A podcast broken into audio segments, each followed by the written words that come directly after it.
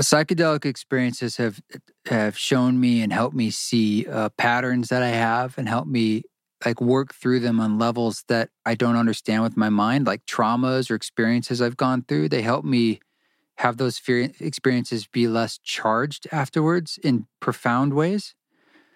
Uh, so they help me kind of work through places I felt stuck, like whether it manifests as a depression or I had a really bad bicycle accident that was then it felt like I was really like stuck in the trauma of it and it was getting really bad and uh, how I felt really depressed. I had one experience, one with mushrooms through that, that felt like then I turned the corner. And I felt like, well, I don't really understand why that is, but it, my my assumption was it's helping me somehow on like a, a body language level and maybe on all sorts of level of my unconscious like it's helping me unlock things and release things that i don't fully understand right here in the top level of my mind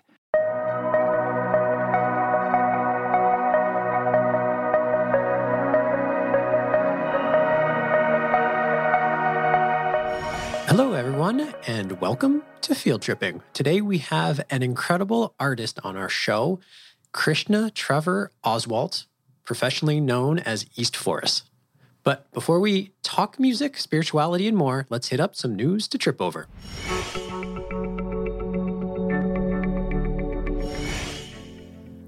Throughout Canada, individuals have been successfully obtaining permission from the government to use psilocybin. These permissions, known as Section 56 exemptions, have been given out slowly and on a case by case basis. Now, the City of Toronto is trying to obtain an exemption from the Controlled Drugs and Substances Act that would decriminalize personal use of all drugs, not just for a few individuals, but for the entire city. As a Torontonian, it makes me proud to be living in such a progressive city. Also, the psychiatrist Paul Grof recently published a paper that looks at where non ordinary states of consciousness come from, including those states induced by psychedelic drugs. He says the experience suggests that these experiences arise from somewhere outside of the brain. He points to the fact that many people describe ancestral and perinatal experiences that are difficult to explain biologically. He also points to the fact that neuroimaging data is not able to explain nor predict the content of psychedelic experiences. While many researchers would like to chalk these observations up to an inadequate understanding of neurobiology and insufficient neuroimaging tools, Grof concludes that non local consciousness is the source of such non ordinary states. I'd be very curious to hear what you think about this. It ties back into some of the things that Matt Johnson mentioned on our podcast a couple weeks ago. And it certainly seems to me that the more we seem to uncover about the brain and consciousness, the less we seem to understand. It's so very cool. And with that said, if there is one thing that can help induce non ordinary states of consciousness nearly as well as psychedelic medicines, it is music. And today's guest knows exactly what I'm talking about because his music is featured in our own app, Trip. Whether for consciousness expanding experiences with psychedelics or just to c- disconnect from the everyday, there's some incredible music on Trip that is worth listening to. So, with that said, on to our conversation with a multidisciplinary artist who has devoted his life to music, ritual, spiritual retreats, sacred teachings, podcasting, connecting with nature and humanity, Krishna Trevor Oswalt, professionally known as East Forest. East Forest's albums are highly acclaimed for their meticulous intention and psychedelic influence, and his presence in the space of electronic music carries the torch for consciousness and divine art. Krishna, thank you for joining us today and welcome to Field Tripping. Yeah, hi Ronan, nice to see you again. Thanks for that introduction. I I heard the line about um, what was it to to like drop out of the day or something like that? I don't uh, remember what you said. I think I said disconnect from the day. Oh, and I was thinking to myself, maybe it's more about like connecting more to the day in a sense. Like, is my goal yeah. in a way of in a, from a presencing perspective. Uh, and I always thought that's like the term dropping out. Like, what does that really mean? And is it pejorative or is it like you know, is it inclusive? Is it make us feel more inclusive, or is it about pulling us away. Anyway, that's just it, something you know, that came to mind. It's, it's entirely fair point and one that merits further discussion. Actually, uh, you know, I think it's just in the normal parlance of how most people live their everyday and define the everyday is in the the kind of mundane, objective, physical reality, consensus reality kind of world. Um, and so when I mentioned disconnecting from that or dropping out from that, that was the framework. But you know, the the everyday, the more real could be very much in the the spiritual, metaphysical side of things, and so you're entirely on point, and um, it's a it's a good way to start the conversation.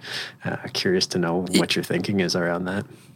Yeah, well, if I may, I think this is actually really interesting. Um, you know, I was talking to Robert Thurman, who's uh, expert Buddhism. You know, about as deep as it goes, being an expert on Tibetan Buddhism, and he's talking about reality is is the thing. Like it, you know, the what we're the the blissfulness of nirvana is like peeling back the onion to what reality truly is. And so, in in that sense, we really are like it, it is about awakening further and further and further into the trueness of what is of just this of this nowness, peeling back those layers. And it is it is sad for a lot of us that the thing that we find mundane is more like the surface levels of that reality, right? And that we we we dread Mondays or we you know we whatever it is. And it's not to say that there isn't a great deal of suffering in, in what it means to be alive in this world because there there is. It takes a lot of courage, but at the same time, uh, un, the the substrate of that is like the prize, and it is something that's always there. And so I think that's kind of what all this work is about is about not running from our experience here as human beings. It's, if anything, like diving most fully into it. And how do we do that? You know?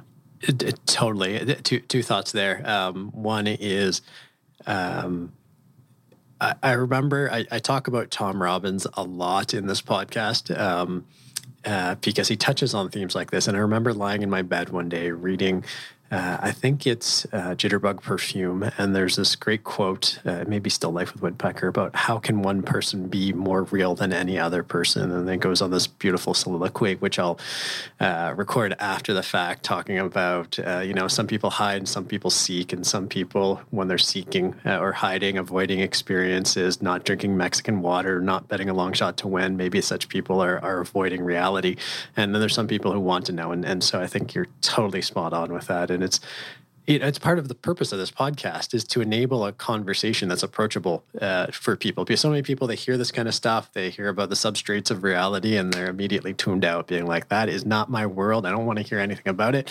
Um, and what my, excites me about the whole conversation around psychedelics is exactly that that I think for a lot of people who are completely turned off of that conversation, but maybe open minded to, you know, fun and interesting drug experiences, that can be the bridge to get people talking about these things that they would never otherwise be open to. Um, so I think you're totally on point with that. Uh, but my second point was actually going to be a question, which is you said something, and I'm paraphrasing right now, but it, essentially you said it takes a lot of courage to be alive. Um, and, and what did you mean by that? Well, that totally relates to what we're talking about incidentally here. And like, if you, let's be honest, uh, well, maybe it's a good guess but all of our internal experiences of what it really feels like to look out our eyes and see the world is the same. You know, for all of us, whether it's Donald Trump to uh, a, a, worker or to someone who's in a horrible situation to to someone who's in in a lot of joy and bliss like we all are the protagonists of an epic journey that is our life and it feels somewhat isolating inherently only because we're we're told it's that way. You know, we're told we're this isolated individual and we live in this we've these structures we've built up like a litigious society where you have to protect yourself from the other and all these different ways we do that and ownership of things and and so we kind of have to like the real work is a kind of remembering about uh, w- the ways we are connected or all the teachings have told us how we're all this one thing, or you feel in sometimes peak altered states of consciousness, just this understanding of the connectedness and the oneness, you know, from when you zoom out from it all, as if we're as if we're like the fingertip of some tree, and then you remember and you under you feel the tree, and that having those felt experiences are quite powerful. But what I'm trying to say is, for someone who feels alienated by there's a psychedelic tribe or something that they don't feel like they're a part of or they're like this isn't for me. It's not that they have to go that route or that doorway it's, it's to validate that the path that they're on is just as important and valid and and real as everyone else's path and maybe it's actually really the same path just wearing different clothing. You know it's different flavors of ice cream but all ice cream is good. And it and so it's to say like yeah it doesn't have to be through uh, necessarily meditation or psychedelic exploration. I mean it may it, it's going to happen whether you like it or not. Like all choices are valid. And as my friend says you know court johnson and we all graduate. So at the end of the day it's like you know there's a there's a wisdom to your process as messed up as it might seem or as banal as it might seem. Uh, and there's now just like many many many options and it's great to, to open those doors to lots of people to let them experiment and try and, and play with those but i would say we're all on our path whether we like it or not so you're doing okay you know it's like everything that's happened it's like maybe what does it feel like to trust that there's there's a there's a purpose to that. You, I'm not saying that's real. I'm just saying, what does it feel like to take that on for a second? Sure. And it might just change the framing of your experience. Yeah, it, it, reminds me of the quote from I think it's Richard Dawkins um, in one of his books where he says, "We get to die, and that makes us the, the lucky ones um, because it means we get the experience of having life." Whereas for so much I don't know exactly what you describe in the universe that's not conscious or not alive or not having the privilege of dying.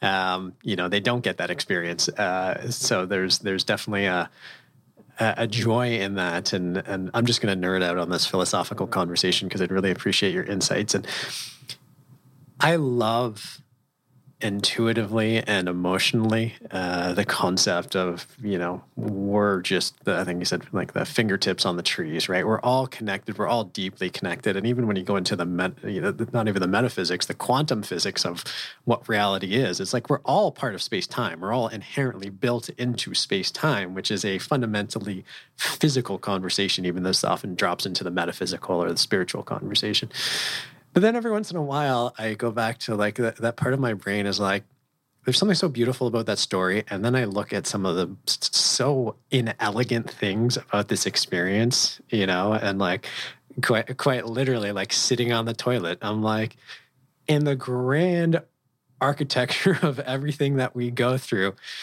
why did sitting on the toilet make it into part of this reality, however you want to define it? And it always pulls me back to a little bit of skepticism and, and stops me from leaning in all the way into that kind of blissful experience of we're all connected. You know, it's it's just a wondrous experience uh, to something that's a little bit more mundane. Curious to know your perspective on that. well, believe it or not, I've had these conversations about this very subject. and, uh, you know, my partner, Radha, she's, I'm not throwing her under the bus, but, you know, she pointed out that the next response to that is like, you know, but if, if you sit on the toilet, if you're lucky enough for that to happen every day, it feels good.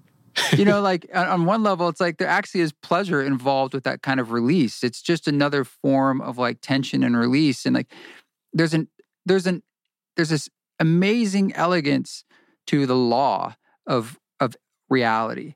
You know, everything we see of cause and effect, essentially, like it, from physics uh, to uh, the energy of of physics, in the way that like it's just playing out in this form where, in essence, it allows you to make choices and for those choices to matter because it will have a cause and it has an effect.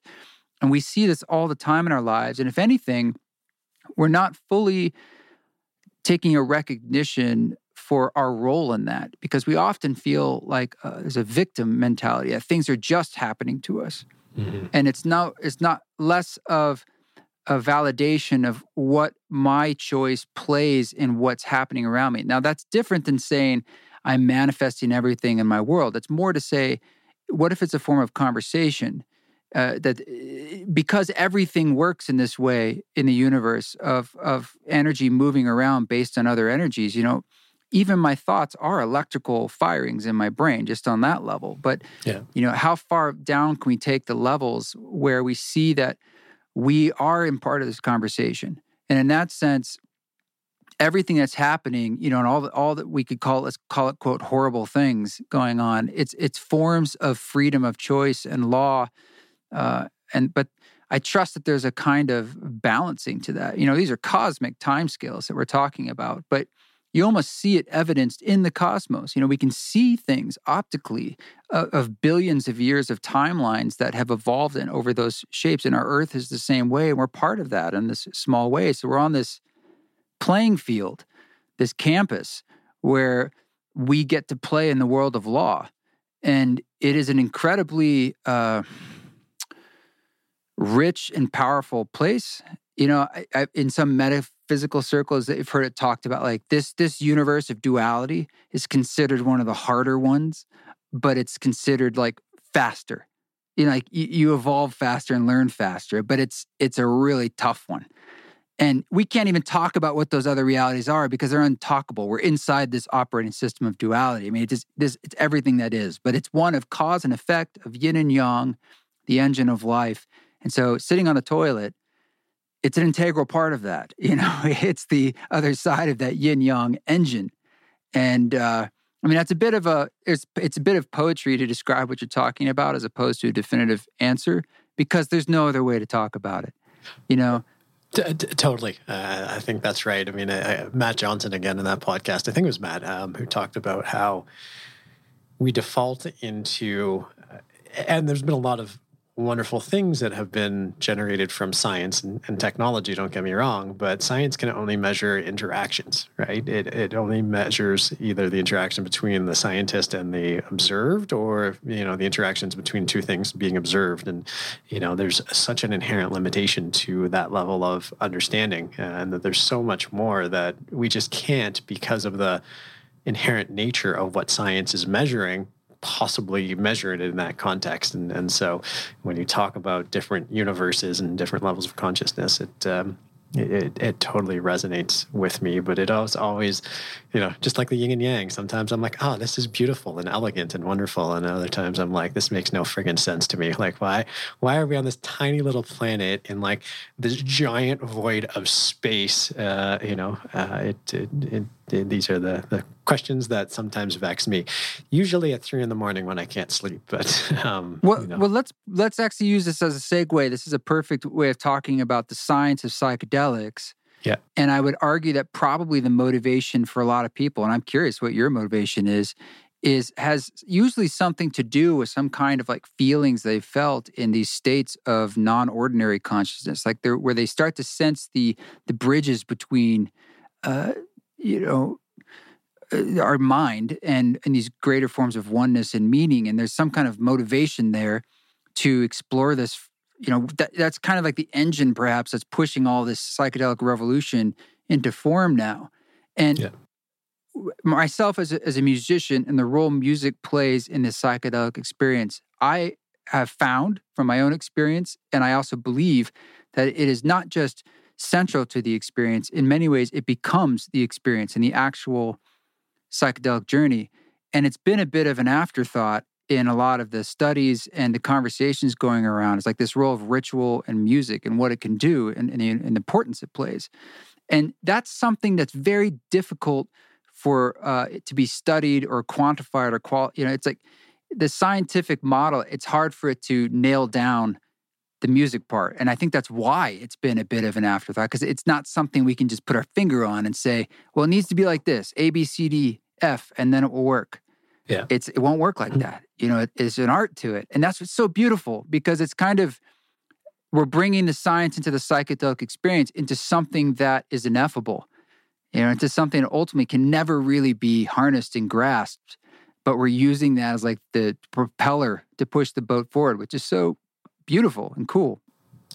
It, it, it totally is. And I think you're on point. One of my questions was that I'd written down is why why do you think music plays such uh, an essential role in in the psychedelic experience? Maybe not in the the, psychedef- the scientifically articulated form of it, but music. I think if you look at all spectrums of the historical use of, of psychedelics, what is it about music in particular um, that that makes it so so so powerful in expanding it. And I'm just going to throw out my theory uh, before you answer, which is, you know, and just to draw an analogy, I remember watching a movie. I think I was watching La La Land uh, on a plane flying back from LA, coincidentally.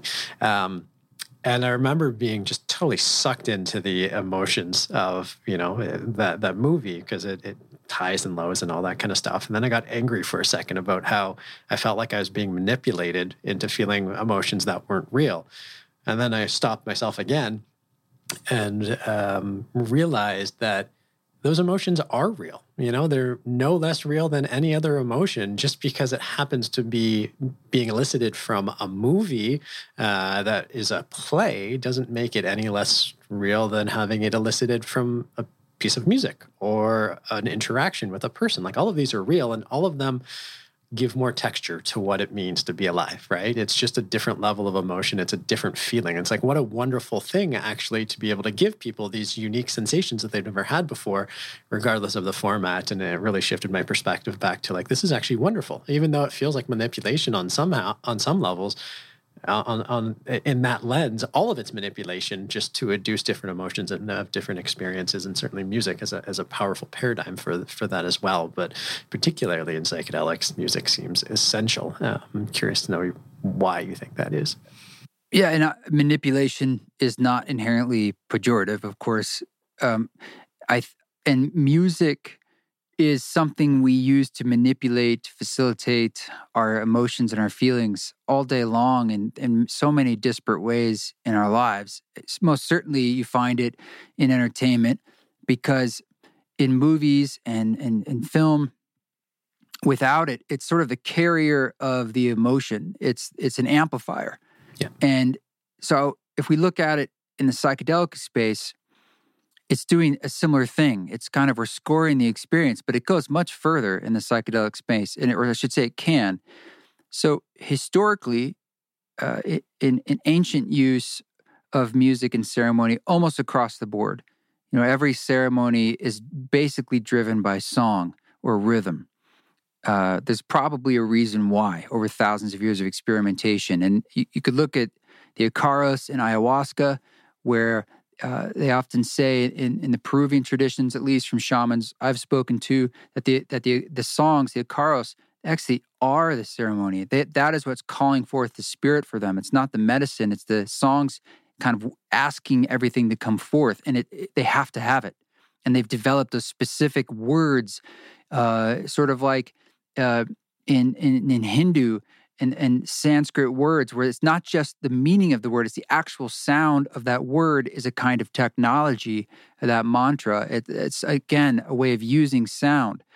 But what's amazing about music is that it has this trans-dimensional ability because it's it, the way it plays with rhythm and sound. It goes, it's sort of like it takes a side door straight to the emotional content without us have, having to go through the meaning of the other symbols like words and ideas. It just it, it skips around all of that. And the way it plays with uh, relationships, with harmony, you know, without getting to like the musicology of it, it's just like, you know, harmony and rhythm are the two things. These are kind of like the building blocks of our of our universe. And so it's it's using like the base ingredients to uh, to uh, through essentially because of that it's all metaphor in a way it, it's dancing around exacting the exact meaning. And because of that, it's much richer. And it, it, now it can start to play in that non-dualistic, non-ordinary space. So it's amplifying, works very way. It's a psychedelic language music. So when you mix it with that space, it starts just um, create additional levels of meaning that are really not possible with other forms. You know, uh, even even really with light or sight or you know you'd have to it it's just an extremely powerful tool and because we're able to manipulate it in infinite ways if you think about just this piano behind me you know one octave like c to c and there's multi, you know one of those there's 12 notes and every song you've ever heard has been written in the, with those 12 notes. It's a kind of math that gives you nearly infinite combinations. And so because of that it gives us like a, a, you know palette to to paint with that's just just like the psychedelic experience, it's infinite. Yeah. And so I've discovered that uh, the marriage of those two can become extremely interesting in in what it can do to uh, guide the experience and really midwife the experience to allow it to be deeper, richer, uh, to sort of create a sonic architecture for you to have the experiences in, where in many ways, in a synesthetic way, the music it, it becomes the experience. It can when it's done right, and yeah. there's many ways I think it's being done wrong in this psychedelic renaissance, but I think it will be one of the next vanguards for us to start exploring. A lot, a lot of the stuff, a lot of stuff I really liked in that. One of the things that came up um, as you were talking about is how, you know, talking about sight. Sight is much more, um, it's more affable, uh, to be quite honest, right? I can describe what, what I'm seeing with yeah. a great degree of accuracy in a way that can convey that to another person. But particularly with sound as well as smell, I would think. And I, I, don't know if anyone's really looked into the role of smell in psychedelic experiences. but my guess is it's probably equally or nearly as potent as, as sound. It's much more ineffable. It's so much harder to articulate exactly what you're hearing because uh, words do an inadequate job of it. It is so much more on, a, on a, an emotional resonance than than anything else, um, which is which is super cool. How how do you find the inspiration to create the the music you've written? You know, you uh, provided you you released uh, your album in on trip which was awesome and such a cool experience to do with you even though i was only kind of peripherally involved the first time i got to listen to it i was, I was totally blown away and I, I there's no psychedelics involved that was just on the musical oh, you level should. closing my you should know, definitely should. experience it like that it will awaken a whole new level uh, yeah. i'm sure so i guess two questions there which is like um, how, how do you find the inspiration for your music? And then, secondly, uh, you said some music is, call it not right or less right or not suited for psychedelics less or effective. Bad, yeah. less effective. Uh, and and what what does that? What makes it um, less effective? Okay, well the first the first question is a little easier to answer. Um, from an inspirational point of view. Uh, I, I really just opened myself up to things beyond myself. So improvisation is the way I do that. And that's just a form of practicing over the years to feel comfortable in that playful state of unknown. But in that state, something larger than just the ideas in my head can come through ideally. And musicians have done this, you know, f- forever. Uh, but it's something I've found can be really fertile ground for, um, and especially in the psychedelic space. You know, all of the albums that I've released, there's really sort of two kinds of music I release. There's studio records, and then there's what I call basically ceremony records. Now, until recently, they were not labeled that way. Uh, there's In, a soundtrack for the Psychedelic Practitioner Volume 2, and Music for Mushrooms, soundtrack for the Psychedelic Practitioner, which is essentially like Volume 1. Those are quite overt in their titling, and that was very intentional because I thought it was it was like it's time. It's time to start offering tools in a more specific way. But before that, I recorded them in the same way I just did the normal titles. And the way I, they're recorded is I'm I'm in a ceremony, guiding people. Uh, these are psilocybin ceremonies. I'm improvising, and I also have a essentially a microdose or whatever, you know, a small, very small dose. So I feel like I'm opening myself up to that same energy in the room and, and the, the energy of that medicine. So in that way, that's a very different way of creating versus when I'm making a studio record where I may start with improvising ideas, but it's over various days. There's that discursive part of your mind. You keep coming back to it and thinking like, should I add this? Should I take that out? Should I edit this? You know, um, different very different and di- yeah. different musical things you can put in. I have such uh, awe for any music creator, um, and, and particularly of this, you know, niche um, where it's it's so much more relevant. And maybe that's a great segue into the second question, uh, which is because it is so uh, paradigmatic, paradigmatic uh, in in the experience. Uh, curious to know what you know separates the more effective from the the less effective. Well, you know, one thing to notice, we both experience music the same way, like emotionally in our bodies. You have an inherent understanding of music. It's like a lock and key to your heart and your emotions. It just is, whether you like it or not. And so that's really interesting. It's just Yeah. as interesting as like, why is it that these particular chemicals uh, link up with our brains to do such fantastical things? Why is that? Why does that exist? You know, and why does music exist? I find that in the same way, why does humor exist? It's really cool that it does. Like, thank God, thank God it does. But really, why? you Yeah. know, what advantages there to that, or how did that develop? And it's not even, it's very difficult to describe too. So that's a side conversation about, uh, I feel like comedians are sort of the shamans of our time today.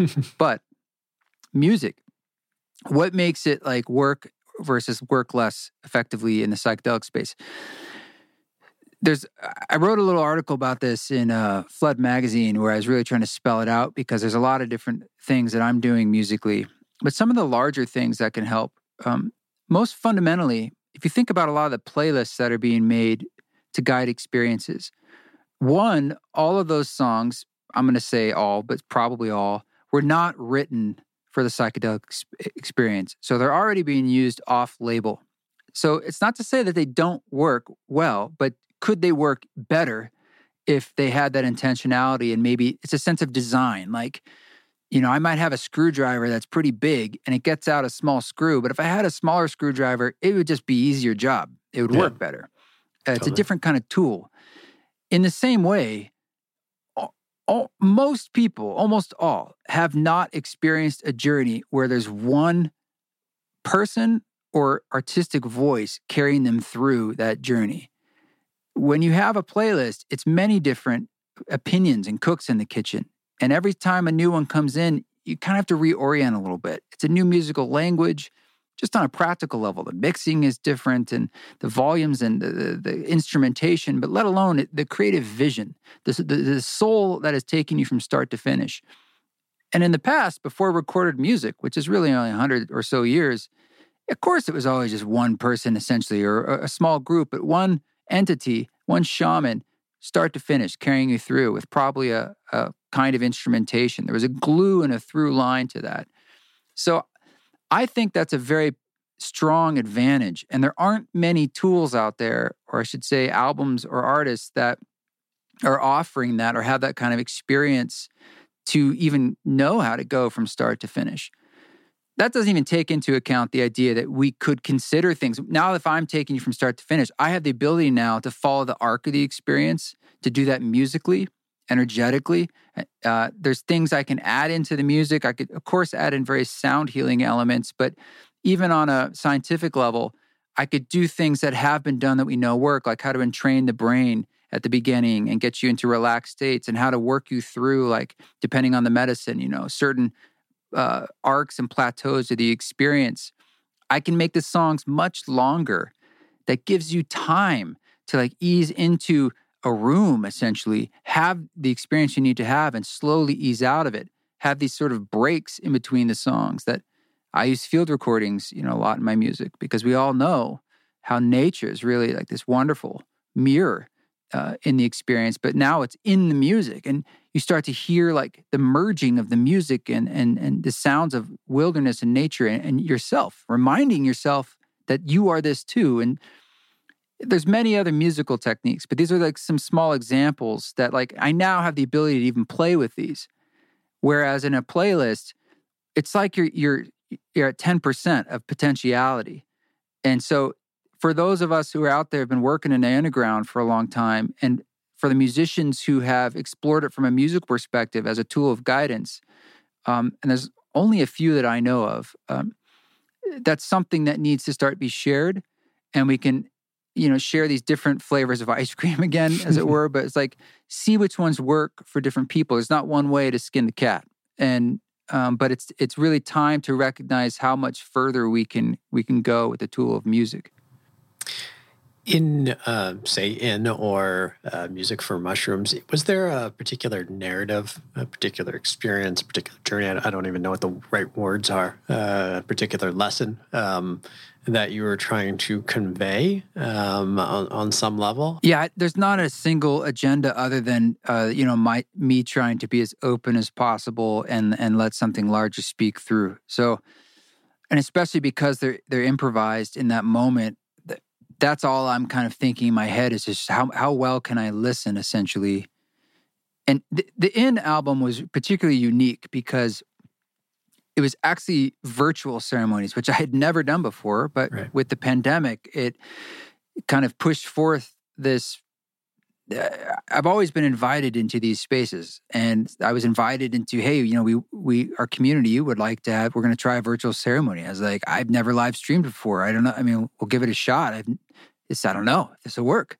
Yeah. But we approached it the same way mechanically, and except I was just here in this studio with this computer, and it was a very odd feeling at first. Like there's nobody here, but I, you know, I guess they're on YouTube Live, different parts around the world doing their journeys, and it did work.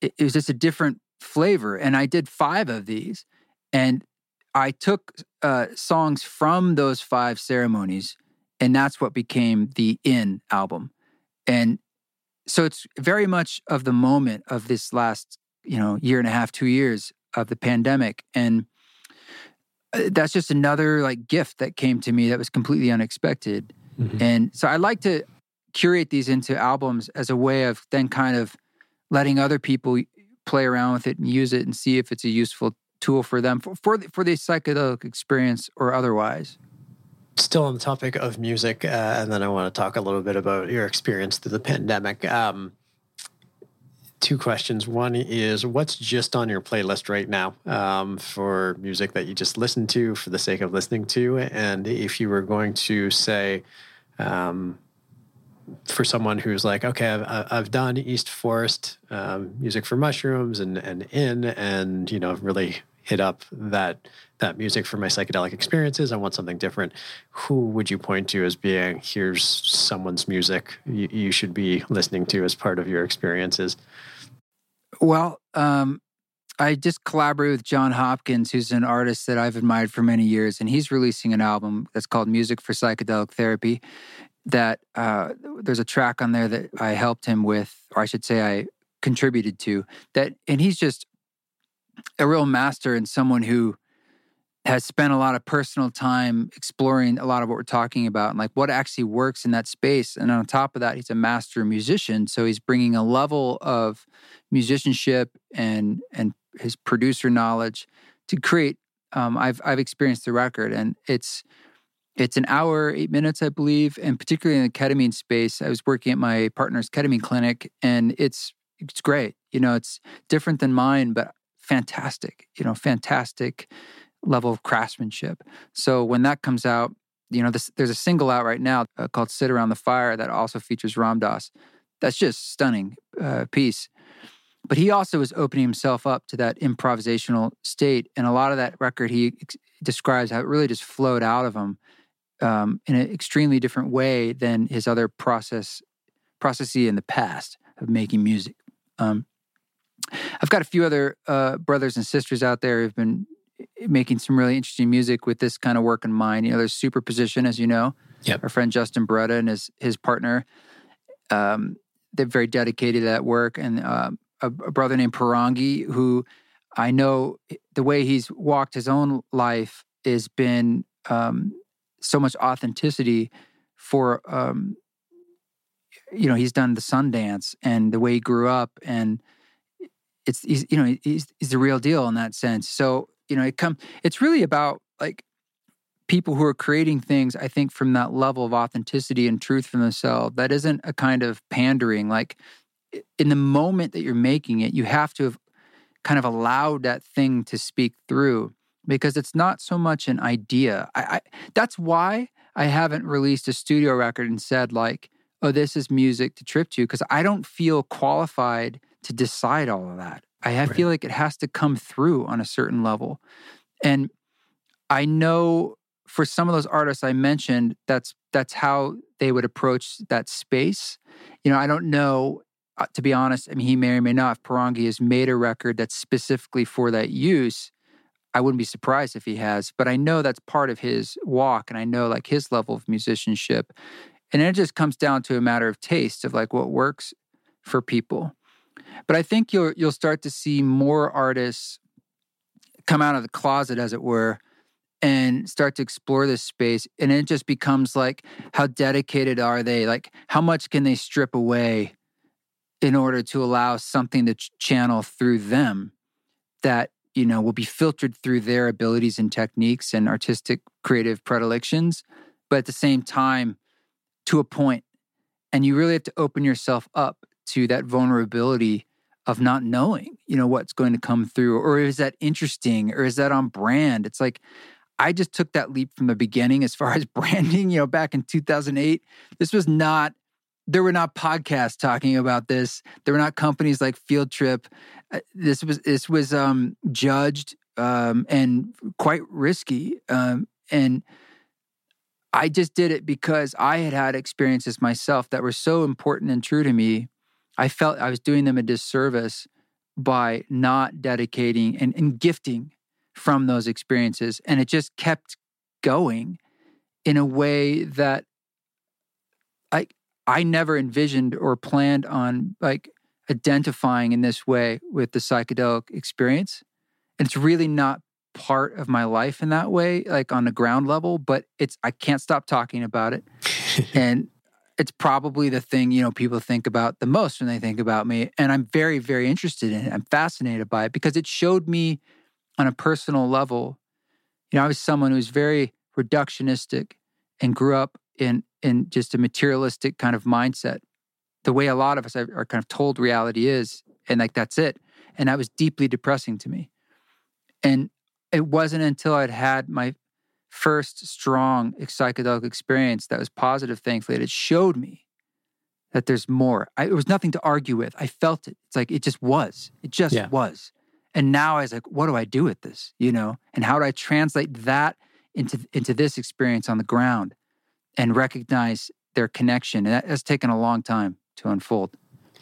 There's so much on there in there I want to unpack, but we'll we'll start with the last piece, um, which was your first psychedelic experience. Uh, I think if there's one thing I want to achieve through this podcast, it's trying to normalize the conversation around psychedelics. That psychedelics are not just for hippie weirdos who move to India and, you know, totally give up their life and change everything. That it's something that can be integrated into a very normal, for lack of a better word, modern Western existence in a way that can be very meaningful. Uh, and it doesn't mean having to give everything up of who you are and what you stand for, uh, but it can make your day day to day better. It can make your relationship better. It can make you happier. It can make you feel more secure and less anxious and all that kind of stuff.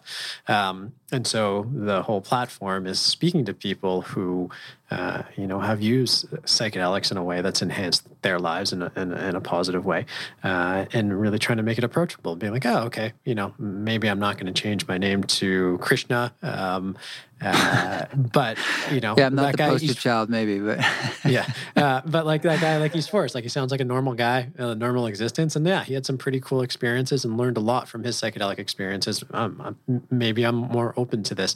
Um, so curious to know about how you discovered psychedelics, that first experience, what inspired it, and then I think importantly, like what are the things, if you can articulate them, that you've taken away? What are the maybe most important things uh, that you've taken away from from your work with psychedelics that may be meaningful to someone who's sitting on the fence, being like, "Yeah, this sounds kind of interesting to me, but I'm, I'm not sure what I'm getting myself into." Um, you know, what what kind of what what have you taken away that may be meaningful to a person who's listening? Well, psychedelic experiences have have shown me and helped me see uh, patterns that I have and help me like work through them on levels that I don't understand with my mind, like traumas or experiences I've gone through. They help me have those fear experiences be less charged afterwards in profound ways. Yeah.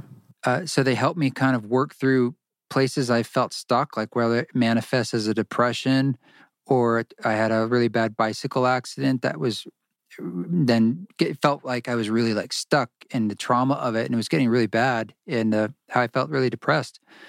I had one experience, one with mushrooms through that, that felt like then I turned the corner and I felt like, well, I don't really understand why that is, but it, my my assumption was it's helping me somehow on like a, a body language level and maybe on all sorts of level of my unconscious like it's helping me unlock things and release things that i don't fully understand right here in the top level of my mind yeah and so i'm really grateful for that it's like a tool. Um, and I, it seems to help me um, on a level of uh, mental fitness. Like it's kind of like an antidepressant that can work a lot longer from a lot lower doses and with ex- extremely less regularity.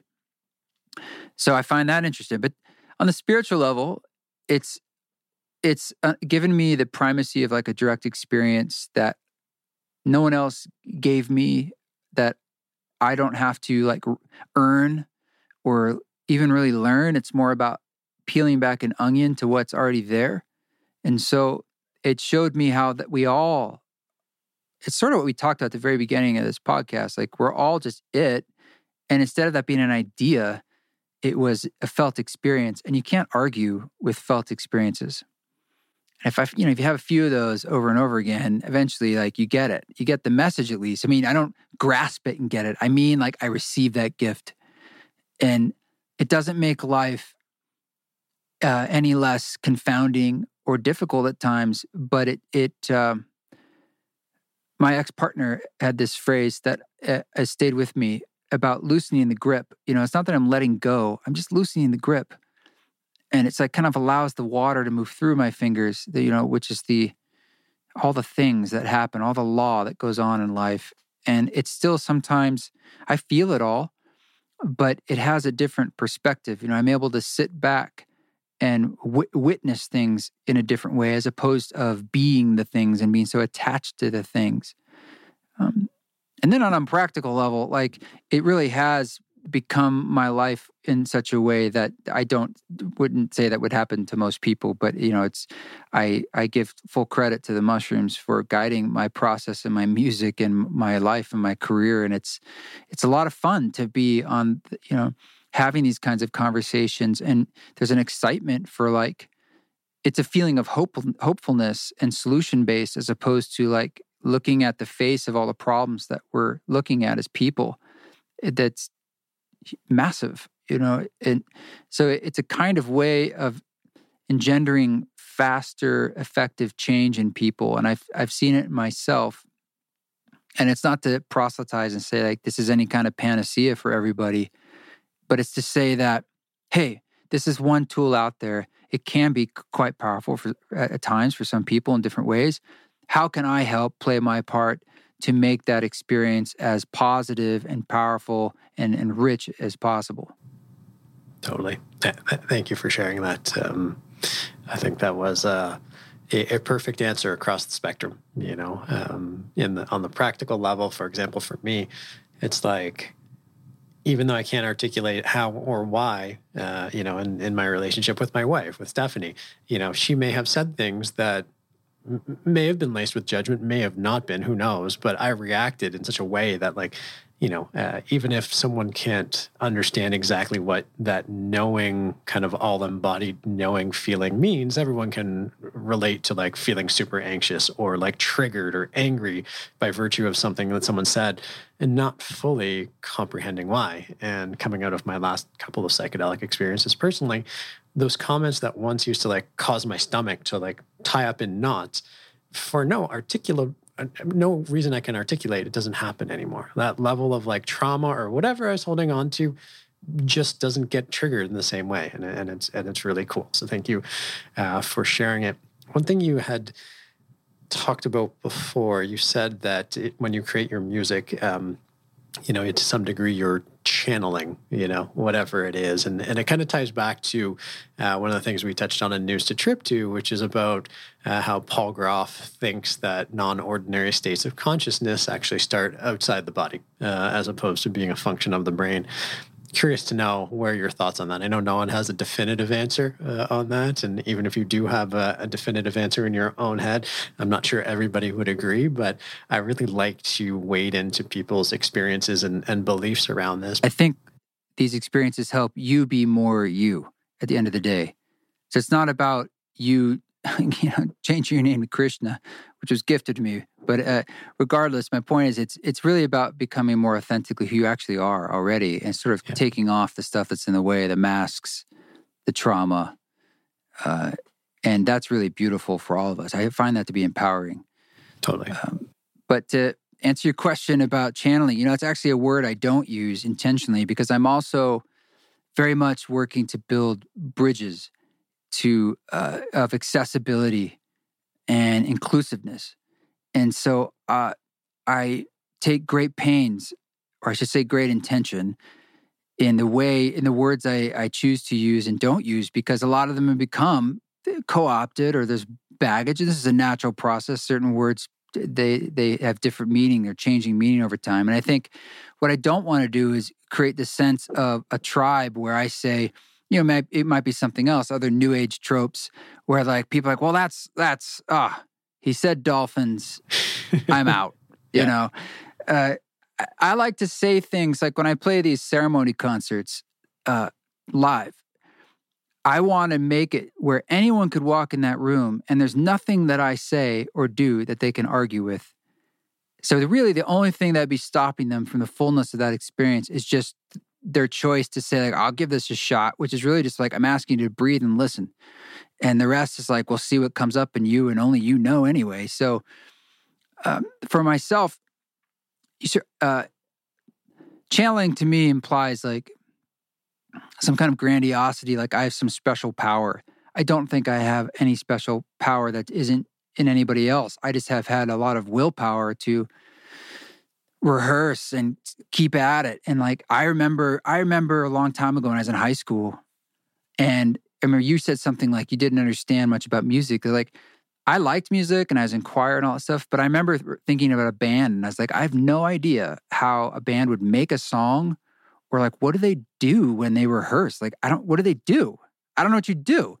How does it all happen? I had no idea. And then, like, eventually I started a band and eventually I started, I became a professional musician. But you just learn these things and they're just things you learn about different processes. And so, you know, opening yourself up or uh, channeling, whatever you want to call it, it's something that we can all do. And it's just another way of saying, uh, you follow your excitement and get out of the way and don't judge what's coming through like ideas like where does any idea come from? You know you could call that from god or the ether or from inside your brain. I mean but either way i don't know it comes out of nothing. Yeah. And, eh, you know and so improvisation is like this proof in the pudding. You just keep following ideas and like ooh it'd be fun if we had this cricket right now. And oh man, I'm oh, I'm sensing, oh, let's reverse it, you know, drop it an octave. Yes, let's get down there. Ooh, I can feel that guy over there on the right is going through a hard time. I'm just sensing like we need this to be uplifting. Now we're gonna bring in some strings. Let's build it, some tension. I mean, you're just you're following the signposts of excitement. This is Joseph Campbell idea of following your bliss. Yeah. And I feel like that is the North Star. And that is totally not unique to me or one person. That's we all can do that. I think we just kind of turn off that that compass. We're like, oh well, that's nothing. That's just like silly ideas I have. It's like, no, that's that's creation. That is, and that's who you are. You know, and it's about clearing away the noise so that we can really hear what's always there. And so that's why we do things like prepare for experiences by maybe not having so much caffeine or sugar or preparing our diet for a few days or not watching a lot of screens the day of a journey or even longer because it's all about clearing up that antenna, getting all the junk off it so they can re- you can really pick up on the things that are coming through whether you're facilitating a journey or experiencing a journey yourself. Uh, I think that's a super important aspect to consider. Totally. And I hear you uh, on the word channeling. It, it implies uh, uh, uh, it implies something that most people are going to be turned off. Not most people. Some people are certainly going to be turned off by because it uh, it suggests it's something. kind of an othering, right? You yeah. know, I mean, uh, but that's not to you know put down people who it, it's just a word, but like someone like Paul Selig or most of these folks who who do do that work, they say like anybody can do this. You know, they all. I think almost all of them say it. They don't say like, "Well, I'm special. I have the." you know the channel open they're like i just learned how to like trust this essentially and it just it's just there uh, but i think for a lot of us, that's a leap that's hard to take in our minds totally i mean it comes back to that again that concept of that embodied knowing. It's just you know sometimes every I think most people have had that moment where they just know something. Maybe it's not intuitive, maybe it's not logical, but they've got that like oh this is going to happen. And I think you know when you talk about that level of inspiration of like I don't know what I'm doing here necessarily, but I'm going to trust it because it feels good. It feels right. There's a, a knowingness inside me that, that guides it. Uh, it can be super powerful. And I think, you know, in, in the language of biohacking or modern parlance, it's kind of flow states, right? That's how a lot of people would describe it, uh, as opposed to maybe using the word channeling. But I think we're talking about the, the same thing. Yeah. Yeah. I mean, we're just getting out of the way, and that has to do with just you know repetition and and having a good time and having that sense of playfulness. So um, that's totally you know a human trait, and, and it's a privilege as well. But it's something we can drop into. Totally. Um, speaking of your name, Krishna. Um, I'm curious to know the experience. I mean, as far as I understand, that was something that Ram Dass had gifted to you. So, A, I was curious to know what it was like to hang out with Ram Dass and, and spend some time with him. Uh, and then, secondly, what was it like incorporating that into your identity? Because I think psychedelic experiences and, and one's identity are often very closely inter interrelated or interact very closely. And, and I think psychedelics help people become more connected to their real identity, like you said, sort of shuffling off the traumas and, and the experiences and all that kind of stuff. But uh, I imagine it's a it's a pretty significant um, shift to do that. And uh, just uh, a friend of mine, a guy named Sol Orwell, uh, who's the, the founder of examine.com, I just learned actually adopted a whole new identity when he moved to North America. And he just posted on on Facebook. I think it's like his 10 year anniversary of being Sol Orwell. Uh, and someone asked him what his old name was, and he said what it was. Well, it's lost in the sands of time. Why? It's a bit multifaceted, but at the end of the day, my name is me, and I never got to pick my original name, which is ridiculous. Uh, so I changed it. Um, and I'm like, well, there's a, lo- a lot of logic in that. You know, if if I was to yeah. ask Erwin, who I work with quite a bit, he's like, no, you did choose your name. You chose it, you know, in, in a perinatal state, uh, and it kind of came to your parents You can believe that or not doesn't really matter. But wondering what the experience was like to adopt uh, Krishna into your name and what it was like to spend time with uh, Ram Dass. Well, East Forest is uh, a translation of my last name, Oswalt, not to confuse things, but okay. that's definitely you know how I try to work just go by as my public persona only because i mean it's on one level it's a project but in another name it's a kind of identity for better or worse and it's just kind of keep the, the message clear on like who I am and what I'm doing. But in my private life, um, I don't go around introducing myself as East Forest. I'm just you know Christian as my first name, and it takes a lot of chutzpah. What Sol Sol saying like to change your, your your first and last name in some ways. Like well, that makes more sense because. I mean, yes, of course you can change your name anytime you want. There's no law. I mean, you can do what you want. I guess you can. There's legality to it, but the point is, there's no reason why you can't. And for some reason, we think we're stuck with these identities. And I, I give myself less credit because Ram Dass, when he offered that name to me, all I had to do was accept it. And then from that, I will take credit for adopting it in my private life and that was a choice. But I only did my first name. It's not like I changed my last two. I kind of was like, it's kind of a halfway measure in a sense. Or I've still kept, you said Krishna and Trevor at the beginning, because that's, I've said that in my emails, but I'm like, what a mess all this is. It's like East Forest, blah, blah, blah, yada, yada, all these names. It's like, I really try to stick to just East Forest publicly for simplicity, but happy to talk about this because it's germane. But Ram Dass, um, I, I worked with him in 2018 to record uh, him for a, record we produced called Ram Dass, and it was an amazing experience. I was, some, I was a admirer and a fan of his for many many years. Never thought I would have met him, let alone uh, worked with him.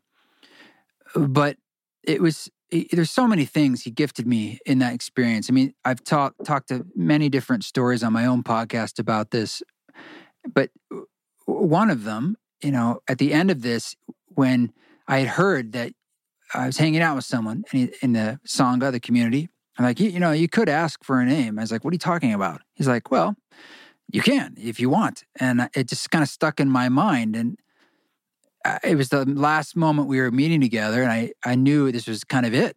he was very old. I thought on one level he might not be around anymore in his body. On second level, I don't know if I'm coming back. I did come back several more times, but he died about two and a half years later. And I asked him, and it was a mess of an ask, but uh, self-deprecating and all these qualifiers, and and he really took it in and he thought about it for a while. And I, I thought he had forgotten about it, and then he he offered the name Krishna, and he he named my partner Radha, and and you know I took that with me, and afterwards I thought, well, what would this be like, you know? And I had recently kind of moved to Boise, Idaho with Radha, and I, nobody knew me. So it was really easy, you know, just like, hi, what's your name? I say Krishna. And they were like, okay. And so everyone started calling me Krishna. And then I started to get used to it to the point where when I went to, when I talked to an old friend, I went back to a town I used to live in, everyone's calling me Trevor. It felt weird. Right. Like, and I was like, this is a, this is a very strange feeling. And what, what the, what Krishna offers me the most is that when someone says it, after they get used to it, they're probably not thinking about it anymore. I mean, certainly when I first meet people, it is a barrier to overcome. Some people just accept it. Most people eventually ask me about it. And it is kind of like, they want to know, like, what the hell? Why I don't understand why this white guy is calling himself Krishna. And I have to explain at least my story. But when when someone says it, it's kind of a call to arms for me to be something fresh and new in the moment where I can say like, oh, I, I don't have, I can drop all the baggage of who I think I am and that I can't overcome in this moment, who I'm supposed to be, and rather say to myself, who do I want to be uh, in this very moment, and in response to whatever was just said to me. So it, it's a it's a kind of freshness and an awakening it provides me to start anew, and in that way, I'm very grateful for it. But it's also uh, it hasn't fully integrated in my life. You know, I still have some old friends who call me Trevor and, and my parents, you know, of course. Yeah. But um, I'm not strict about it at all. It just feels like a gift. And, and did Ram Dass explain uh, the meaning of Krishna? Um, and, and, another no. question, just before I forget, is um, uh, you know, is is there a, a, a different a truly different identity between East Forest and, and Krishna? Uh, and what are the differences between the two? Or is that just like a professional stage name and, and otherwise y- your work and your life are, are kind of perfectly blended? Yeah, I, I my goal is that my public life and private life, there's no, well, there's boundaries, but there's no uh, difference between my representation of who I am. Now, that's of course not totally true. I have, you know, this is a public facing of who my identity, and there's all sorts of things I'm choosing not to say, you know, not to offend people, and of course, politeness and stories that just aren't relevant. But nonetheless, I, that's sort of just decorum. But that's different than authenticity and honesty. And, you know, I've still got a lot of work to do on that level, but it is a, a big part of my intention because I know at the end of the day, the way I walk my walk in my life is not different than the work and the, the ideas I'm presenting through my work because and they're about living your life essentially and with authenticity. It's like I can't have it both ways. You know, mm-hmm. it, there's no free lunch on that level. So in some ways my life is the the testing ground where i basically all all east forest really is and all it has ever been is me exploring my own problems and confusions and pain and then translating that into work that's helping me or a process that's helping me and then eventually i just release things or i'm doing things and then i kind of let it go and i'm now doing something else and it has another life like you know in being on the, the trip platform I mean, that was my process. And because it's recorded, then I can go, it's like kick a boat off to sea and then it just has its its life out there. So I find that really beautiful. But I think the real work, as Ram Dass says, is in the privacy of our own hearts and for all of us. And so all the other stuff is really extra. And I know that the real work I'm doing is on that internal level, just like you are and everyone who's listening is. And that's where the rubber meets the road. And that, I want to say to everyone who's listening, like that work matters. Everything comes from the inside out. Like the way you treat yourself and the way you think and the way you heal and the way you you you, you do that work in your heart, that's the work. And so I want that to be a manifestation through like my public work, ideally. That is such an elegant, beautiful note to end on that I actually want to stop right there. Um, so thank you, Krishna, for for being a part of this podcast. Uh, as always, it's been a pleasure. I've enjoyed all of our conversations. Uh, thank you for dropping that beautiful, uh, elegant thought at the end of this conversation as, as a great way to close it. Keep in touch. This was awesome. Thanks, man.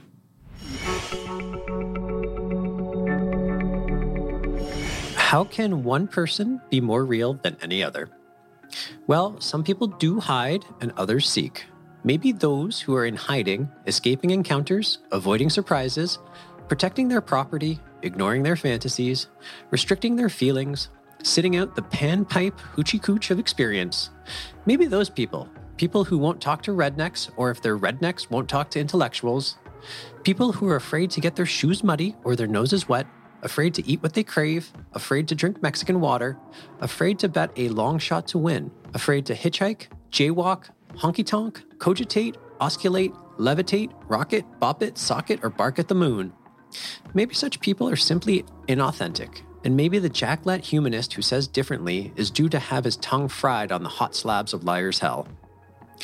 Some folks hide and some folks seek, and seeking, when it's mindless, neurotic, desperate, or pusillanimous, can be a form of hiding.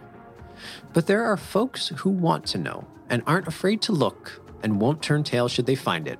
And if they never do, they'll have a good time anyway, because nothing, neither the terrible truth nor the absence of it, is going to cheat them out of one honest breath of Earth's sweet gas. I apologize for the extremely long quote from Tom Robbins, but Krishna could not have teed up a more perfect conversation to engage that quotation. And truthfully, it's probably the single most important lesson I've taken away from my experiences through meditation, metaphysics, and psychedelics. That if nothing else, life is to be experienced the good, the bad, the ugly, the divine. It's all here essentially as an educational toy for us. Maybe, as I've often alluded to, we create these experiences for ourselves. Maybe life just happens to us. Truthfully, it doesn't matter. All that does matter is that we always have the choice to take from these experiences what we want. And, to quote Tom Robbins again, if Woden or Shiva or Buddha or that Christian fellow, what's his name, cannot respect that, then I'll accept their wrath. At least I'll have tasted the banquet they have spread before me on this rich, round planet rather than recoiling from it like a toothless bunny. I cannot believe that the most delicious things were placed here merely to test us, to tempt us, to make it the more difficult for us to capture the grand prize, the safety of the void. Thanks, Tom. I couldn't have said it better myself.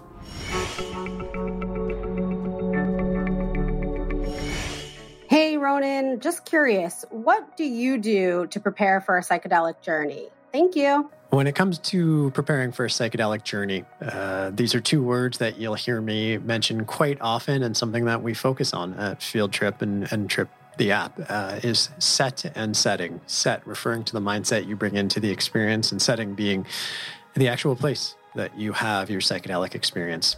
In terms of what I do to get myself in the right set or mindset, you know, it's it's really just trying to tune into myself, um, trying to meditate beforehand, turning off your phone, trying to get rid of the distractions or not necessarily get rid of them, but more accurately process any really sticky things that are coming up, whether it's anger or nervousness uh, or exhaustion or whatever it is. Just kind of tuning in to yourself and listening to what's going on, just like you would do with any kind of meditation or, I guess, break from the everyday mundane aspects of, of modern Western life. Uh, in terms of uh, the setting, you know, just making sure I'm comfortable. That's really what it comes down to. Make sure if I'm lying on a couch that the pillows are aligned properly, or if I'm sitting down, uh, that I'm in a position where I can stay for a long time. Because in my old age, sitting cross legged for hours at a time is not something that's going to fly. Uh, so I want to make sure I'm comfortable in an environment where I like to be.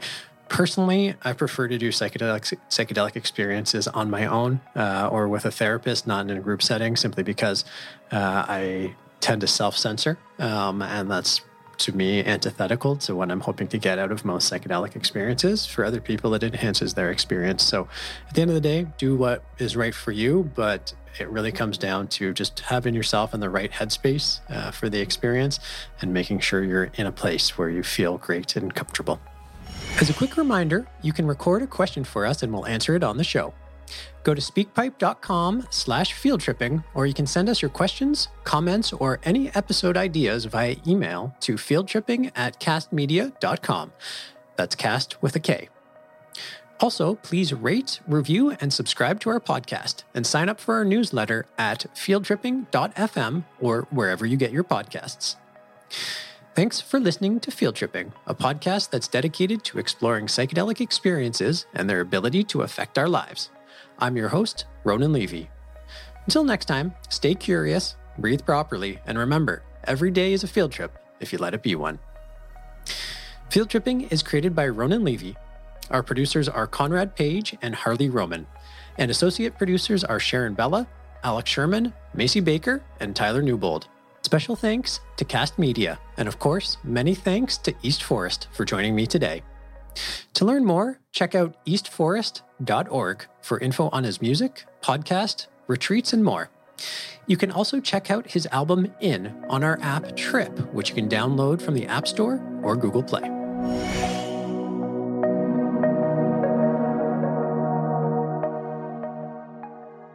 Thanks for tuning in, everyone. Click the subscribe button to my left to never miss a release, and click here to check out past episodes. See you next week.